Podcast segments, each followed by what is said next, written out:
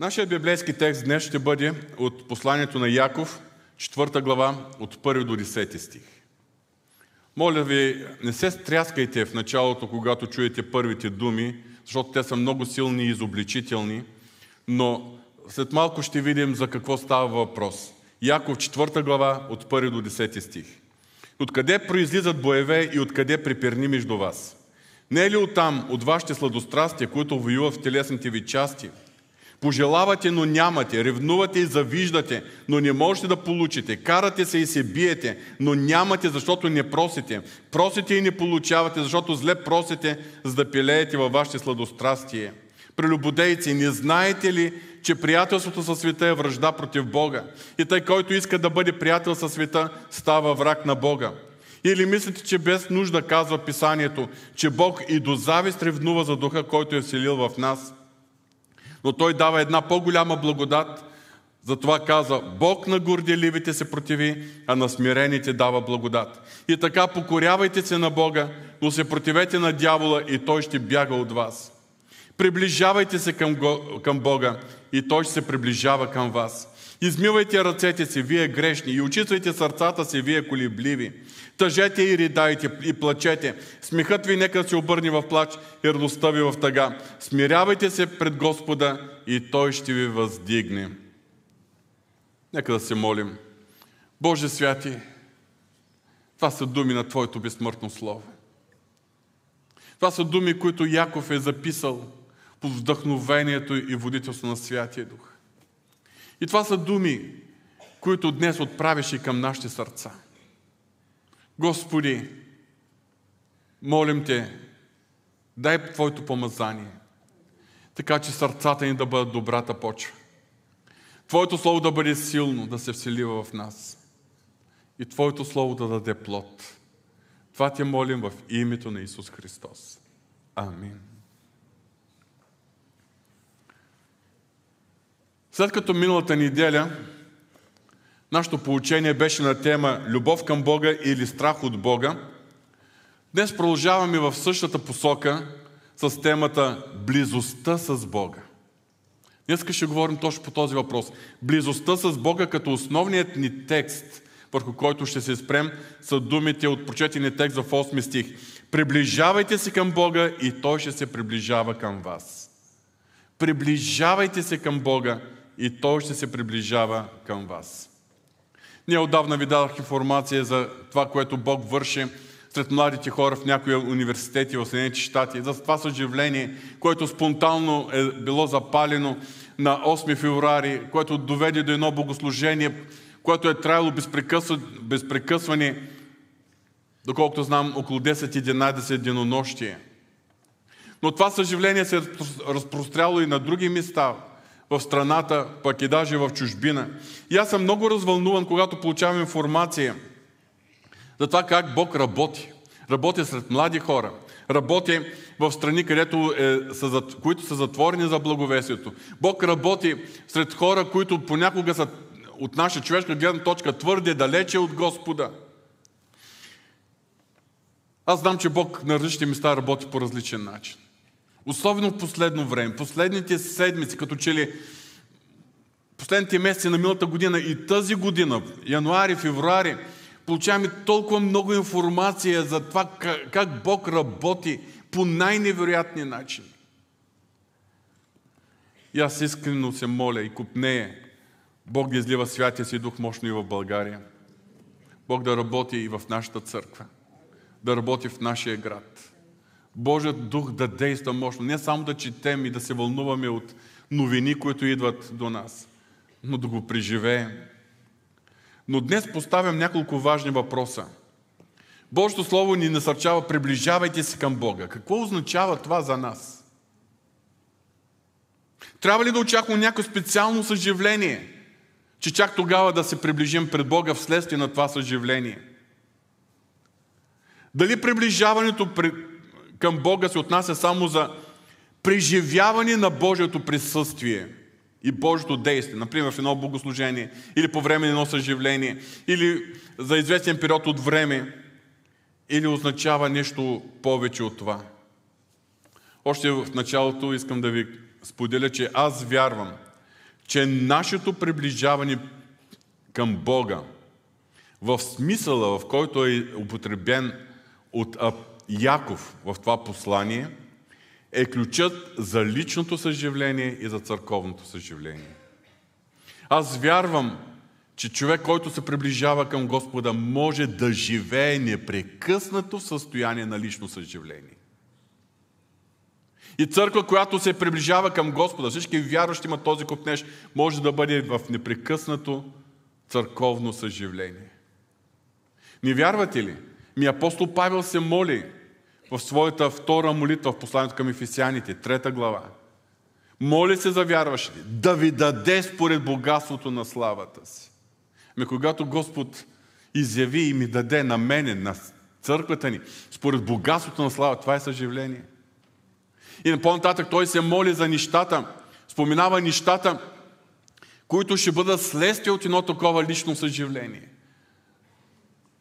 Чрез вяра да се вседи Христос във вашите сърца, да бъдете утвърдени, че с Него е във вътрешния човек и така нататък и така нататък. Това са следствията. И така, аз вярвам, че ние, ако имаме купнеж и се приближаваме към Господа, ако ние има и поддърж, имаме и поддържаме с Него тази жива връзка с Христос, чрез присъствието и действието на Святия Дух в нас. Тоест, ако пребъдваме в Христос, както пръчката пребъдва на лозата, ние можем да живеем в едно непрестанно лично или и църковно съживление. Най-напред нека да изясним понятията. Има разлика между това един вярващ да преживее Божията близост и Божието присъствие по един истински, реален начин. И, и от друга страна да поддържа едни установени близки взаимоотношения с Бог. Ще го повторя по друг начин. Има разлика между това един вярващ да има опитността, в която да бъде изпълнен със Святия Дух, раздвижен Святия Дух, потопен в Божията благодат да може наистина да, да се радва на тази близост с Бога. Да може Бог да, да усеща близостта на Бога и Бог да му говори. И в същото време вярващият да има установени и изградени близки взаимоотношения с Бога. Близостта с Бога, по-точно поддържането на близки взаимоотношения с Бога, започва с преживяването на близостта като опитност, с изпълването със Святия Дух, с това близко общение с Бога. Но в тази установена близост има нещо повече, за което днеска ние ще говорим. Ето един пример. Двамата царе на Израел, Саул и Давид. Еми и Саул е преживял Божието присъствие. Още когато е бил помазан за цар от пророк Самуил, Бог му е дал ново сърце – когато е бил в компанията на пророците и той е започнал да пророкува. Та даже хората си казвали и Саул ли е между пророците. Обаче, той е достигнал само до тук. Докато Давид не само е преживявал Божието присъствие, не само е купнел да бъде в дома Господен, за да може да гледа привлекателността на Господа – но той е поддържал едни близки взаимоотношения с Бога. Той е имал приятелство с Бога. Като цяло, дори когато се е провалил, Бог му е помогнал да се възстанови, защото той е имал едни близки взаимоотношения с Бога. Но нека да започнем с Божието присъствие, с преживяването на Божието присъствие. Има вярващи, които считат, че Божието присъствие – е в нас тогава, когато го почувстваме. Когато чувстваме радост, когато чувстваме тръпки, когато чувстваме ток, когато имаме някакво преживяване, тогава Господ е в нас. Когато не чувстваме нищо, Господ го няма. Господ ни, Святия Дух ни е напус, напуснал. Искам да ви кажа, скъпи брати и сестри, казвам го това с голямо смирение, защото аз на времето бях там. Аз също вярвах по този начин в минали години. И това за мен беше проблем. Но искам да ви споделя, че Божието Слово не ни описва Святия Дух като един, който ту влиза в човешкото сърце, ту го напуска. Като един гълъб, който ту не осиява, ту си отлита. Божието Слово ни разкрива, че от момента, когато човек приеме Исус Христос и го последва като свой Спасител и свой Господ, от момента, в който той преживее новорождението, Святия Дух заживява. Святия Дух вече пребъдва във всеки един от нас. И това е независимо дали го чувстваме или, да, или не го чувстваме. Святия Дух е в нас, дори когато ние се отдалечаваме от Господа. Защото Той е този, който отново ни привлича към Господа. Святия Дух е в нас, дори когато съгрешаваме. Защото Той е този, който ни помага да се осъзнаем, да се обърнем към Господа в покаяние и отново да бъдат възстановени взаимоотношенията ни с Него. Святия Дух не ни напуска. Той е винаги в нас, независимо дали го чувстваме или не го чувстваме. Чувствата са в сферата на душата. Казвам съвременен език на психиката. Чувствата са променливи, като мартинското време. Понякога може да сме на върха на ентусиазма и на радостта, друг път може да сме в дупка и не само да ни чувстваме, ами даже всичко около нас, целият свят около нас да се срива. Но това не означава, че Святия Дух, който е съединен с нашия новороден човешки дух, ни е напуснал. Напротив, Той е в нашата най-дълбока вътрешност, нашия дух. И така, вярвам, че повечето вярващи разбираме тази истина и ние вярваме, че Божието присъствие винаги е в нас, че Святия Дух живее пребъдва в нас и то по особен начин присъства в събранието на вярващите, когато сме събрани в името на Исус Христос, когато го почитаме, когато го славим, когато се храним с Божието Слово. Но, за съжаление, много вярващи считат, че това е достатъчно. И се задоволяват точно с това. С а, общото, общата вяра в присъствието и действието на Святия Дух, без да имат стремеж към нещо повече. Такива вярващи са отворени за Божието присъствие и действие. И ако Бог започне да действа днес между нас, всички ще бъдем радостни. Всички ще бъдем ентусиазирани. Ще бъдем запалени, но извън такова специално Божие съживление или Божие действие, като че ли в такива вярващи няма стремеж за нещо повече, няма стремеж за по-голямо и задълбочено преживяване на Господа и за, едно установя... за едни установени по-близки взаимоотношения с Него. Но има и вярващи, които са запалени за Господа, ревностни за Господа, които въпреки, че вярват, че Святия Дух обитава и прибъдва в тях, те не се задоволява с това общо присъствие на Святия Дух. Те търсят нещо повече. Те желаят да го преживеят. Те желаят да бъдат изпълнени със Святия Дух. Те желаят да имат близостта с Христос. Те купнеят да, да, всеки ден да има тази жива връзка с Христос чрез Святия Дух. Има три нива на Божието присъствие. Ако погледнем богословски този въпрос, на първо место ще кажем, ще посочим Божието всеприсъствие. Богословският термин е омнипрезенс. Бог е всеприсъстващ. Неговото присъствие изпълва цялата Вселена. Цялото му творение. В Псалом 139 Давид каза, къде мога да се скрия от Твоя дух? Къде мога да отида? Дори в Шиол да отида, пак там си ти. Неговото присъствие е в цялата Вселена. Къде да отида от Твоя дух или от присъствието ти? Къде да побегна? Апостол Павел пише в съгласно Дианата 17.28, защото в него живеем, движим се и съществуваме. Обаче на второ, второто ниво на Божието присъствие, това е Божието особено присъствие във всеки вярващ и в събранието на вярващите. И Святия Дух присъства и може да действа и да се изявява до толкова, доколкото му бъде позволено, доколкото му дадем възможност. Обаче има едно трето ниво. Това е Божието изявено и действено присъствие. Много често използваме термина Божията слава. която в дадени моменти може да изпълни атмосферата на събранието. Това се е случило в тези е, моменти на съживление, за които стана въпрос вече. Тази Божия слава може да изпълни атмосферата на събранието. В този случай Святия Дух започва да действа мощно, започва да действа масово.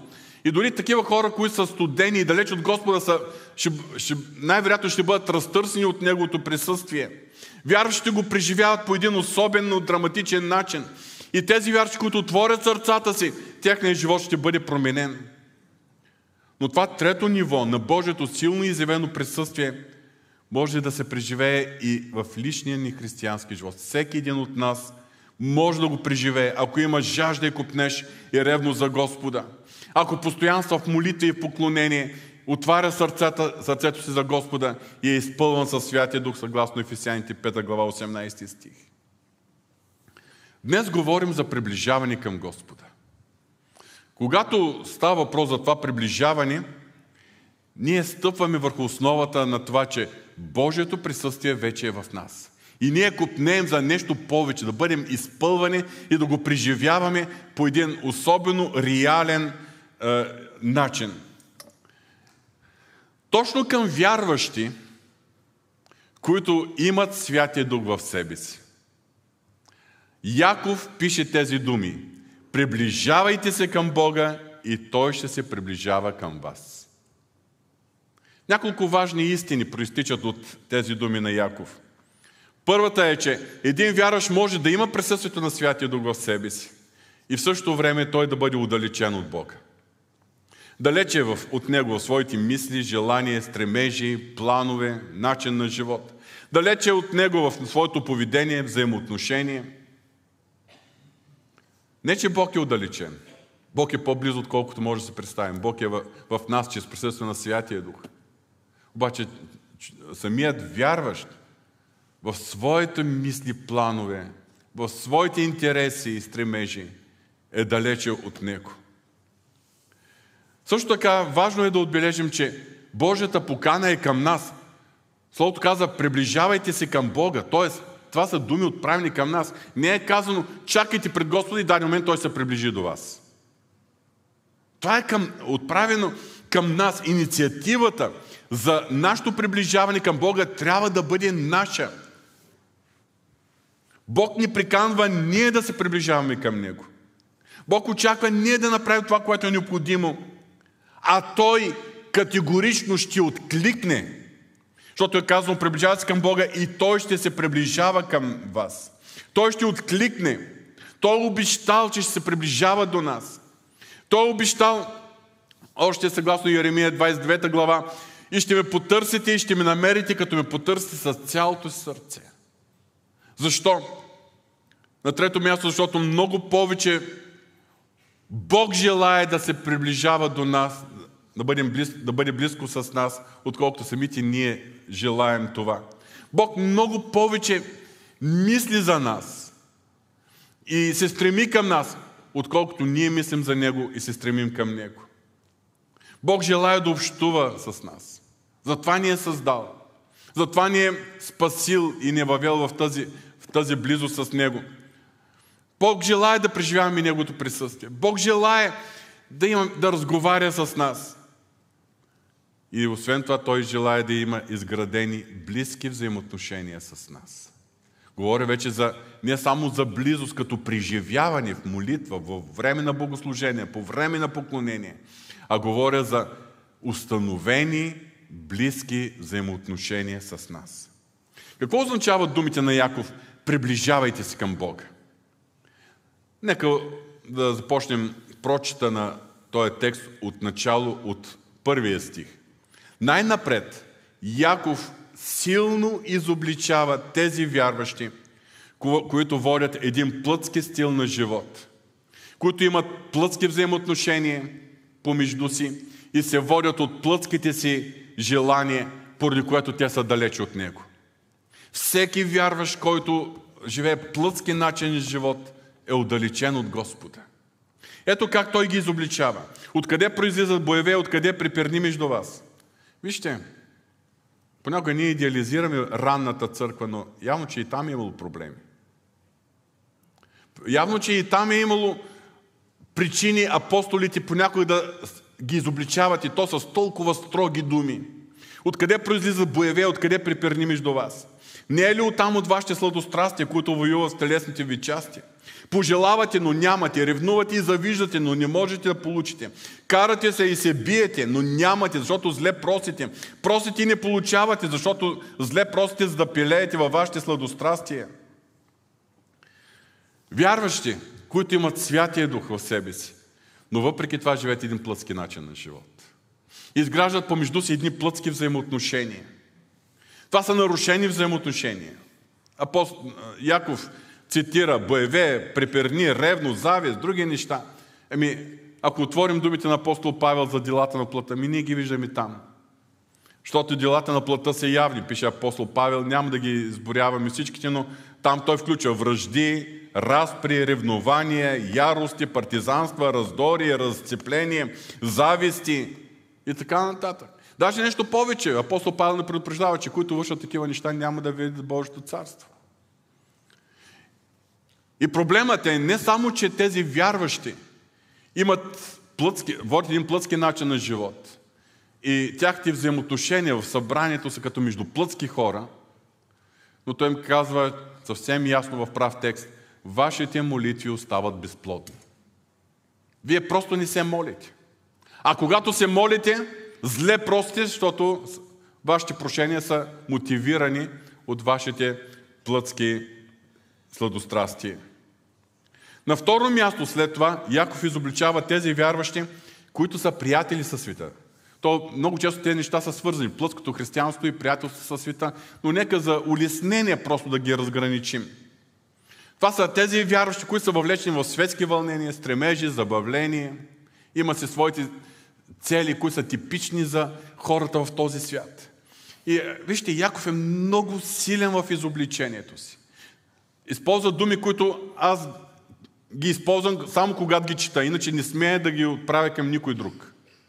Той казва така, прилюбодейци, не знаете ли, че приятелството със света е връжда против Бога?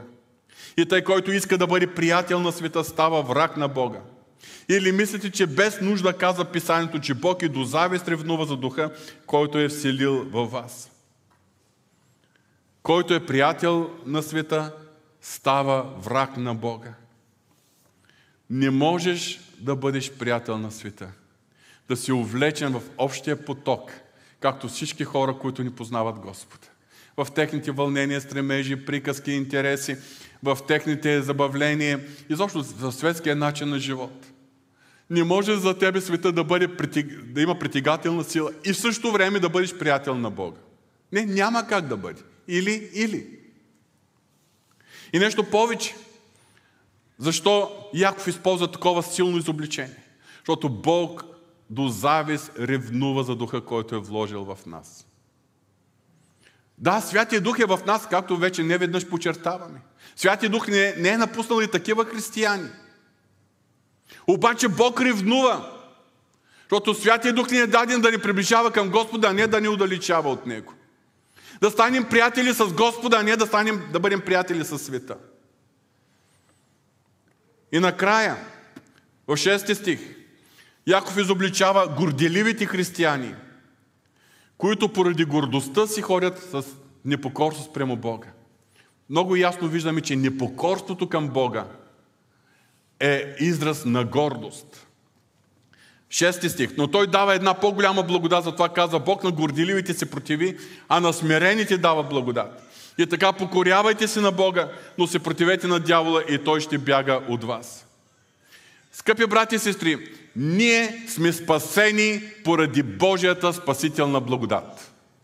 Ние сме спасени чрез Неговата благодат.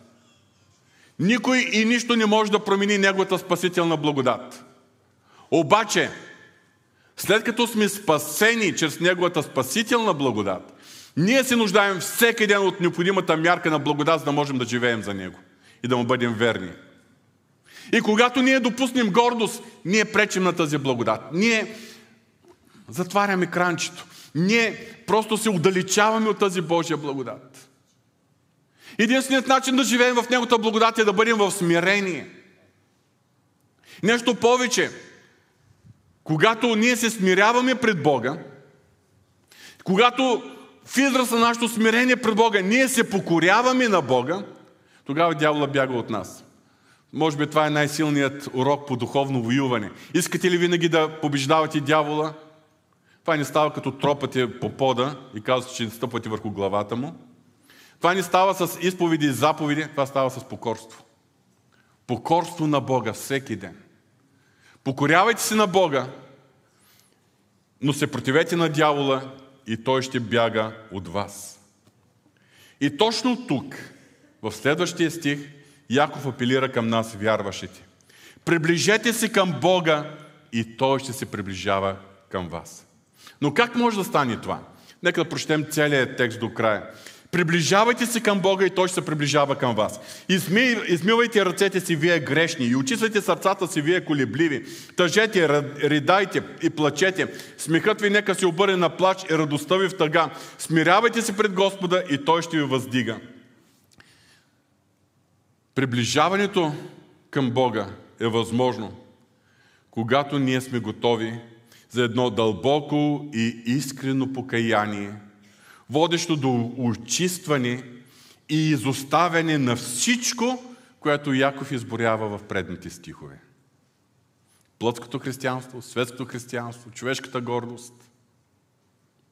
Когато ние сме готови за покаяние, което води до промяна – което води до очистване, което води до, до това отново да бъдем, да се приближаваме към Господа. Това е начина за приближаване към Господа. Тук искам да ви дам една иллюстрация. Ще използвам кръста. Представете си, че тук в района, където е кръста, тук е Божието присъствие, Божията слава. Тук е Господ. Ние вярващите сме на известно разстояние от Него. Някои от нас са много надалеч от Господа. Много далеч, в цялостния си живот. Други с две крачки по-напред, по-близко. Други са още по-близко.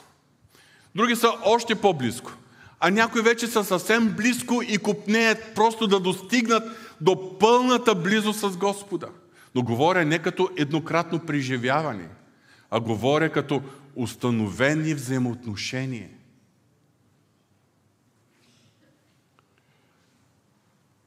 Къде се намираме в тази ос, в този, в този път на близост или отдалеченост от Господа. Къде е нашата позиция? Нашата позиция зависи от това доколко прекарваме време с Господа. И доколко е качествено това време. Защото аз мога да си пусна е, хронометъра и да прекарам, примерно, своя час в молитва или повече, или по-малко. Обаче да не е качествено време на общение с Господа. Тоест, доколко това време е мотивирано от моята ревност за Него – Доколко в това време, което прекарвам с Господа, аз се храня с Божието Слово и оставям Бог да ми говори чрез Словото си, не просто да прочита определения материал, който ми се пада в този ден. Бог да ми говори чрез Словото си. Доколко в своята молитва и поклонение аз се смирявам и истински просто отварям сърцето си, за да мога да преживявам Господа. Не на последно място, мога да кажа и в събранието на вярващите. Ние сме заедно, не само за да се учим на Божия Слово, но ние преживяваме Господа. Ние сме в атмосферата, в която работи Святия Дух. Аз вярвам, че Святия Дух сега работи. Вярвам, че работи и в множество сърца. Трите важни християнски дисциплина – Божието Слово, молитвата и общението с вярващите, които поддържат Божията благодат в нас. Огънят на Божието присъствие в нас. Това е на първо място, но не, на, но не по-мало важно е доколко в нашите ежедневни мисли, желания, стремежи и забавление са свързани с Бога и доколко отразяват Неговия характер и Неговата воля за нас. Защото не може да стане от молитвата И след това да гледаме един филм по телевизията, който не е добре християнски очи да гледат. И християнско сърце да възприеме. Или може да отидем някъде, срещам с хора и да изречем думи, които не са в съответствие с характера на Исус Христос. Или да извършим неща, които не са в съответствие с Неговата воля и призив за нас. Така че, доколко в нашето ежедневие мислите ни, желанията ни, стремежите ни, не на последно място, забавленията ни са свързани с Бога, доколко отразяват Неговия характер и Неговата воля за нас. Вижте, един текст, който се отнася за Исус Христос. Ето как авторът на посланието към евреи описва Исус Христос в Евреите 1 глава 9 стих. Възлюбил си правда и с намразил беззаконие. Затова Божия, Твоят Бог ти е помазал с на радост повече от Твоите брати. Божият елей на радост или помазание, действието на Святия Дух за радост е бил върху Исус Христос. Точно поради Неговите ценности. Възлюбил си правда и си намразил беззаконие. Аз съм сигурен, че ако сега задам въпроса, всички ще кажем, че обичаме правдата. Но нека си предаем. Обичаме до толкова, доколкото ако не ни струва нищо. Ако трябва да платим цена, за да отстоим правдата, тогава готови ли сме на компромис? Или ще продължаваме да обичаме правдата? Намразил си беззаконие. О, да, ние сме намразили беззаконията, ама много често беззаконието, грехът или това, което налича от Бога, ни привлича. Отправим поглед към Него. Не само отправим поглед към Него, но дали понякога, дори да не вършим фактически грях, не одобряваме пряко или косвено тези, които го вършат. Или, както сега в модерно, да бъдем толерантни към греха. Такова време живеем. Трябва да сме политкоректни. Възлюбил си правда и си намразил беззаконие. Трети фактор. Доколко се стремим към святост? Ако наистина ние мразим греха и беззаконието и обичаме правдата, то в нашите има един стремеж да не допускаме компромис. Един стремеж да не допускаме дори неща, които не са в съответствие с Божията воля и с Неговия характер. Дори и да изглеждат на пръв поглед, че не са грях. Да не говорим за допускането на греха, за греховни навици, за греховни зависимости. Защото ако наистина ние купнем за Господа, в нашите има стремеж да бъдем святи, както е Той свят. И не на последно място още един въпрос. Доколко се стремим да служим на Бога, според Неговата воля и призвание? Бог е дал на всички нас дарби и таланти. Дал ни е способности, дал, дал е мярка на благодат. И Бог ни желая нашите дарби и таланти да бъдат заровени. Много добре се спомняте притчата за талантите. Бог ни желая това, което ни е дал като мярка на своята блага да бъде заровен. Той желая да го пуснем в употреба, да го инвестираме, като служим на нуждаещите си. И по този начин служим на Бога. Като по някакъв начин помогнем на човека, който е в нужда. Като по някакъв начин ние изявяваме тази любов. Някой е в нужда. Ние се молим за неговата нужда. Друг е при нас, който е разочарован, отчаян. Ние го насърчаваме, ние го подкрепяме, ние го изслушваме друг момент някой се нуждае от нашата помощ. Ние отиваме физически и му помагаме. Помагаме му по други начини. По всички възможни начини, когато ние служим на един човек, на малка група хора, на семейство, на църквата, на делото Божие, ние служим на хората, но по този начин ние служим на Бога.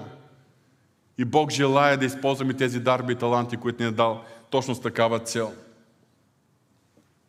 Когато възоснова на цялостният ни стил на живот – ние сме се установили в дадена позиция на отдалеченост или близост към Господа, искам да ви кажа, че много е лесно да допуснем отдалечаването от Господа. Достатъчно е само да се пуснем по инерция. Достатъчно е само да занимарим молитвата, защото нямаме време. Молитвата, Словото, огъня в нас.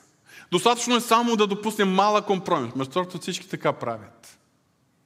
Достатъчно е само малко така да допуснем вълнение, желание купнежи, които да Не са в съответствие с Божия характер и Божията воля. И, и отдалечаването става неусетно. Скъпи брати и сестри, това отдалечаване се изразява на първо място с изтиване на сърцата ни за Господа. Това е първият, първият признак. И ако сме бдителни, ще го разпознаем, но много повече случаи ние не сме бдителни в такъв момент. Това отдалечаване води до закоравяване на сърцата и до едно фалшиво самодоволство от това, което сме в, в Господа. Спомните ли си посланието на Исус Христос до Лаодикийската църква? Това беше диагнозата на Лаодикийската църква. Хладък си. Ни топъл, ни студен. Хладък. Толерантен. Златната среда. Обаче каква е истинската диагноза? Понеже казваш богат съм, забогатях и нямам нужда от нищо, а не знаеш, че ти си окаян, нещастен, сиромах, сляп и гол. Скъпи брати и сестри, духовното самодоволство, липсата на жажда и стремеж към Бога са основен признак, първият симптом за духовната хладина. И точно обратното, духовната ревност, стремежът към Бога са основните признаци за доброто духовно здраве. Във всеки християнин, който е духовно буден, чието сърце не е изтинало, съвсем естествено е да има една свята неудовлетвореност и един вътрешен копнеж за повече от Господа. Стремеж, който да ме кара да, се, да не се задоволявам с позицията, в която се намирам, но да имам желание да направя крачка по-близо до Господа. Как става това приближаване към Господа? Яков ни ни представи до приближаването към Господа като някакво еднократно благодатно преживяване, а прикана за покаяние, за очистване на сърцата от насъбралата си греховна мръсотия. Прикана за редание, за плач, за смирение, за промяна. Защото за да се премести един вярваш от своята настояща позиция – една стъпка по-близо до Христос и това да стане негова следваща установена позиция, това ще бъде свързано с някаква промяна в стила му на живот. Например, че е увеличил молитвата и с по-голяма ревност престоява пред Бога в молитва. Или има по-голяма ревност и глас за изучаване на Божието Слово. Или за активно заслужение на, на вярващите, на Бога и на хората. Или стреме, е, решение да изостави някои неща, които го удалечават от Бога. Да изостави някои греховни е, занимания или дори да не са греховни в прекия смисъл на думата. Те са компромисни. Те не ни доближават до Бога. Тоест, винаги всяка крачка, която ние трябва да направим посока на постоянно приближаване към Бога, е свързана с някаква промяна в стила ни на живот. Свързано с някаква стъпка на израстване. Ето няколко примера, които мога да ви дам от Божието Слово. Какво означава да имаме близо с Бога? В същото послание Яков нарича Авраам Божий приятел. И фактически Яков цитира няколко старозаветни текста, в които Авраам е наречен Божий приятел. Но нека прочетем Яков 2 глава 23 стих. И се изпълни писанието, което казва Авраам повярва в Бога и това му се вмени за правда и се нарече Божий приятел.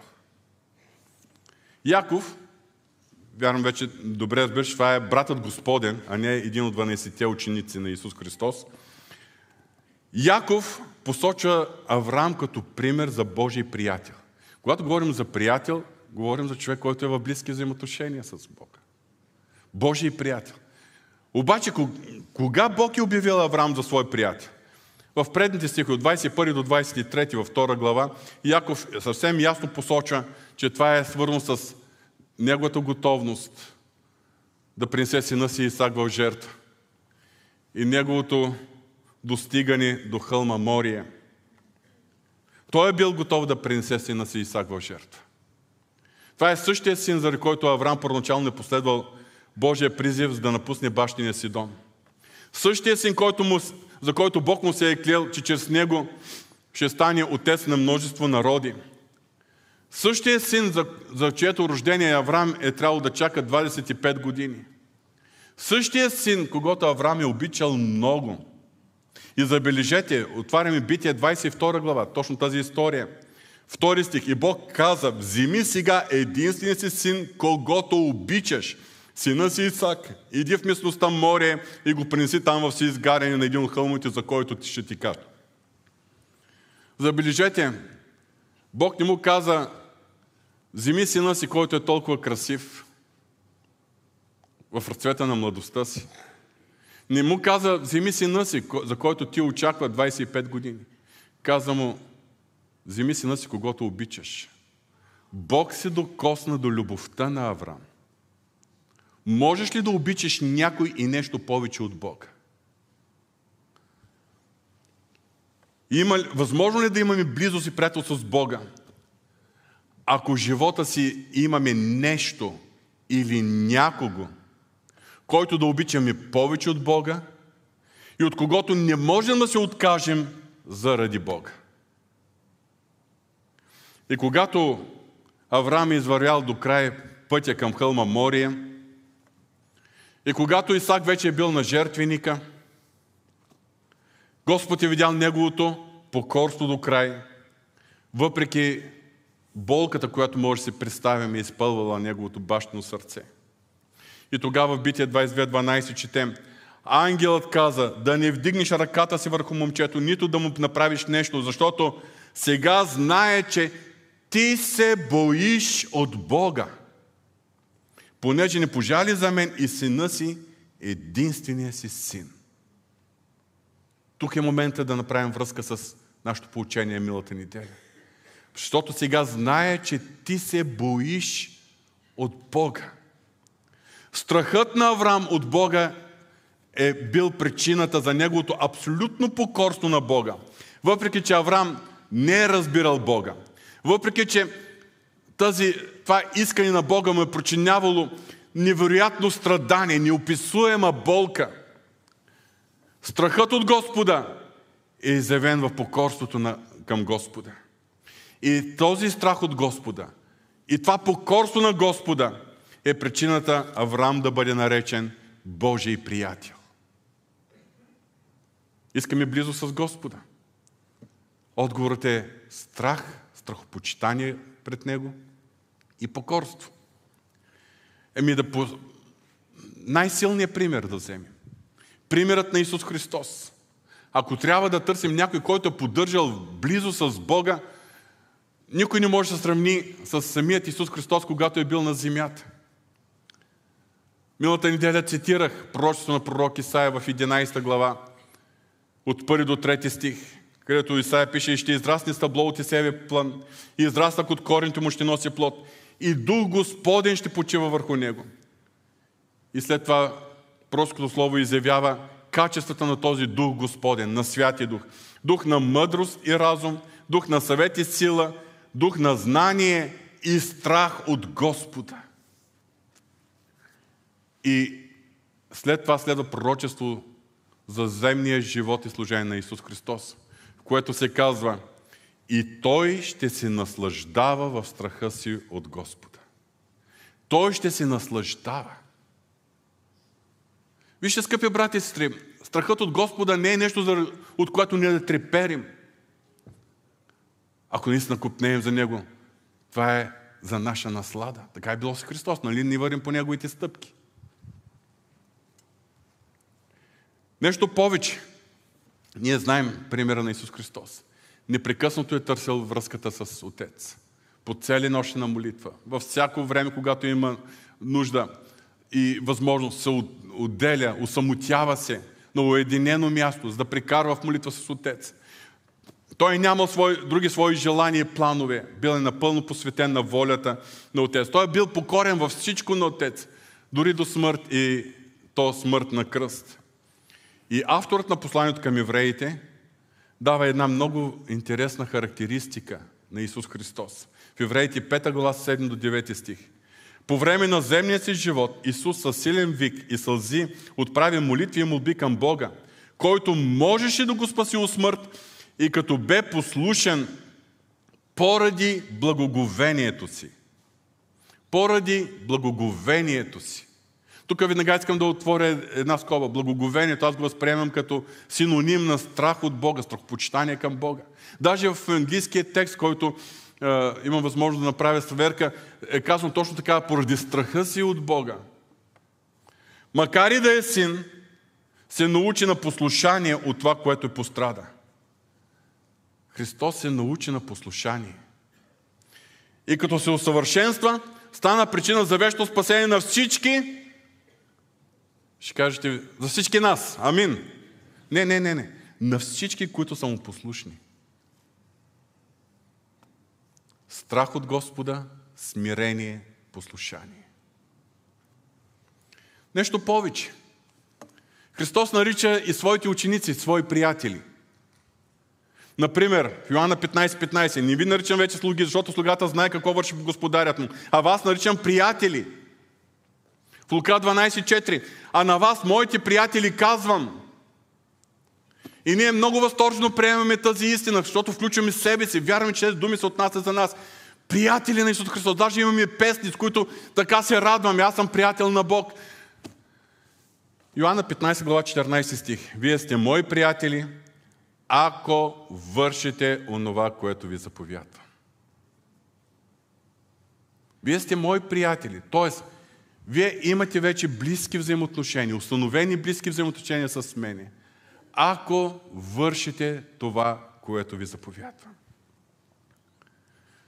И така, нека да си припомним основното от милата неделя – Любовта ни към Бога ни мотивира да търсим близо с Него, да го търсим в молитва, поклонение, да търсим да преживяваме тази близост, искаме да го опознаваме, но страхът ни от Бога ни мотивира да бъдем покорни, да се стремим да бъдем като Него и да се стремим към святост. Ако трябва внимателно да анализираме провалите в християнския живот, мога да кажа, че в повечето случаи провалите в християнския живот не са поради липса на любов към Бога, а поради липса на страх от Бога. В този момент си спомням думите, записани в 25-ти псалом, с който и започнах – Интимното благоволение на Господа е с онези, които се боят от Него и ще им покаже завета си. Интимното благоволение, това отношение на близост и на интимност от Божия страна към нас, е към тези, които се боят от Господа. Не на празно апостол Павел пише в Филипяните 2 глава 12 стих. За това, възлюбени мои братя, както сте били винаги послушни, забележете пак послушанието, не само в моето присъствие, но и много повече при моето отсъствие, изработвайте спасението си с страх и трепет. За момент ще се спре върху думите на апостол Павел в второто му послание към Коринтияните, 7 глава. Започвам с първи стих, 7 глава. И така, възлюбени, като имаме тези обещания, момент, за какви обещания става въпрос? Това са обещанията, с които завършва глава 6. И в глава 6, от 14 стих надолу, апостол Павел на съвета да не се впрягаме заедно с невярващите. И посочва духовната несъвместимост между невярващите и вярващите. И за, накрая 17-18 стих се обръща към нас, вярващите, със следните думи. Затова излезте устред тях и отделете се, казва Господ. И не се допирайте до нечисто и аз ще ви приема. И ще ви бъда отец и вие ще, бъдете, ще ми бъдете синове и дъщери, казва всемогъщия Господ. Това са Божиите обещания. И апостол Павел 7 глава пише, и така, възлюбни, като имаме тези обещания, нека очистим себе си от всяка плътска и духовна нечистота, като се усъвършенстваме в святост със страх от Господа. Скъпи брати и сестри, ето това е начина да изпълним апела на Божието Слово. Приближавайте се към Бога. Приближавайте се към Бога. Става въпрос за установяване на едни установени взаимоотношения на близо с Бога. И то все по-близо, и все по-близо, и все по-близо до Бога. Приближавайте се към Бога. Но имаме едно прекрасно обещание. И Той ще се приближава към вас. Ние няма да останем сами. Нашата крачка няма да бъде крачка, която да ни доведе до препъване или да се провалим. Той се приближава към нас. Той ще ни подкрепи. Той ще ни даде сила. Той ни кани. Той ни привлича. Той се радва, когато ни вижда в нас този стремеж да се приближаваме към Господа. Амин. Нека да се изправим, ако обичате.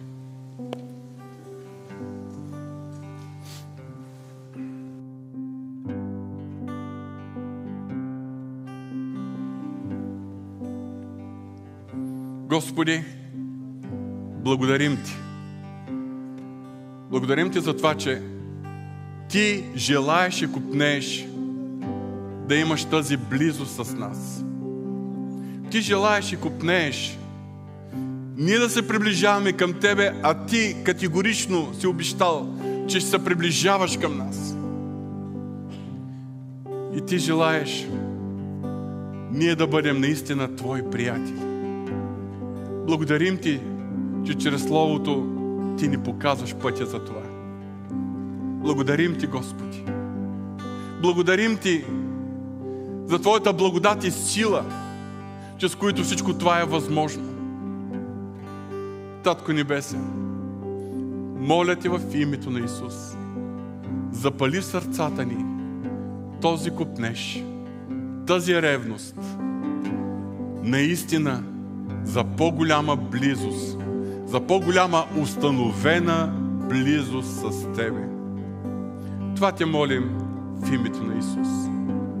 Когато напуснем този молитвен дом, когато ни завърти динамиката на ежедневието предстоящата седмица, напомняй ни тези думи. Приближавайте се към Него. Когато изпадаме в различни изпитания, изкушения, напомняй ни тези думи. Приближавайте се към Бога. Господи, благодарим Ти в името на Исус. Амин.